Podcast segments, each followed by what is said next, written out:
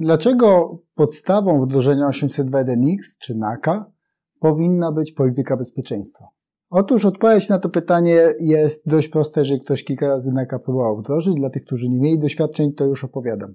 Chodzi o to, że wdrażanie NAKA jest pewnym wymuszeniem przy połączeniu się do sieci, czy to przewodowej, czy bezprzewodowej, pewnych zasad. I teraz, jeżeli my nie mamy świadomości, jakie te zasady mają być, to próbując podejść do wdrożenia wymuszającego pewne zachowania, spotkamy się z różnymi problemami i pytaniami. No i oczywiście na te pytania trzeba będzie odpowiedzieć.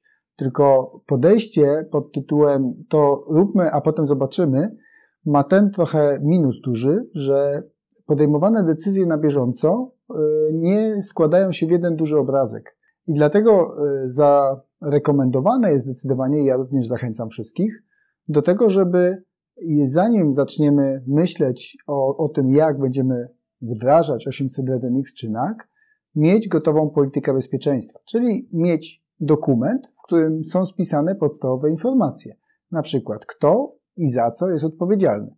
No bo wymuszanie pewnych e, funkcjonalności, zdarzeń, zachowań będzie wiązało się z tym, że ktoś będzie musiał albo się dostosować do tych reguł, albo nie będzie miało do czegoś dostępu. No więc jest pytanie, kto będzie odpowiedzialny za tą sytuację, jeżeli ktoś nie będzie miał dostępu albo będzie musiał coś zrobić. Kolejna rzecz to, żeby zdefiniować, jakie zasoby chronimy, czyli jakie informacje mamy, gdzie te informacje są przechowywane, czy te informacje są krytyczne, czy te informacje są backupowane. Jeżeli to jest więcej niż jedno miejsce przechowywania, to jaki mają mieć poziom dostępów, jakich mamy użytkowników, ich typy. Bardzo dużo różnych takich szczegółowych pytań powinno być wyjaśnionych, zanim do tego wdrożenia podejdziemy, a to z tego prostego powodu, że chcemy to wdrożenie, jak i każdy inny projekt IT, zrobić sprawnie i szybko.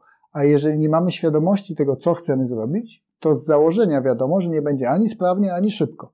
A to z kolei najczęściej oznacza problemy, niezadowolenie przy wdrożeniu i oczywiście najczęściej wysokie koszty, których też chcielibyśmy uniknąć. Więc pierwsza podstawowa zasada, najpierw trzeba sobie e, to wszystko dobrze przygotować, a przygotowaniem powinna być polityka bezpieczeństwa, bo polityka bezpieczeństwa jest większym obrazkiem, czyli jest takim dokumentem, w którym jest opisany pełen jakby taki koncept danej firmy, jak chce chronić dane informacje, w jaki sposób, gdzie je ma e, i co należy robić. I dzięki temu i użytkownicy, i ci, którzy odpowiadają za zarządzanie, czyli na przykład administratorzy, mają możliwość powiedzenia, dobra, to tak mamy robić, bo mamy takie wytyczne. I narzędzie, które implementujemy w postaci radiusa jest tylko elementem, który to wymusza. Ale nie powinno być tak, że my robimy, zastanawiamy się co, potem wymuszamy, a wszyscy są zaskoczeni i coś komuś nie działa. Bo tak, to po prostu zyskamy tylko niezadowolenie e, użytkowników. I oczywiście będzie wtedy pytanie, ale dlaczego działało, a nie działa? No ja rozumiem sprawy bezpieczeństwa, ale jednocześnie ci ludzie mają pracować. Więc takich sytuacji na pewno warto unikać. Na dzisiaj to tyle. Jeżeli masz jakieś inne pytania albo coś Cię interesuje z tego tematu dookoła, to oczywiście mm, dawaj znać w komentarzu. Do usłyszenia, do zobaczenia w kolejnym odcinku.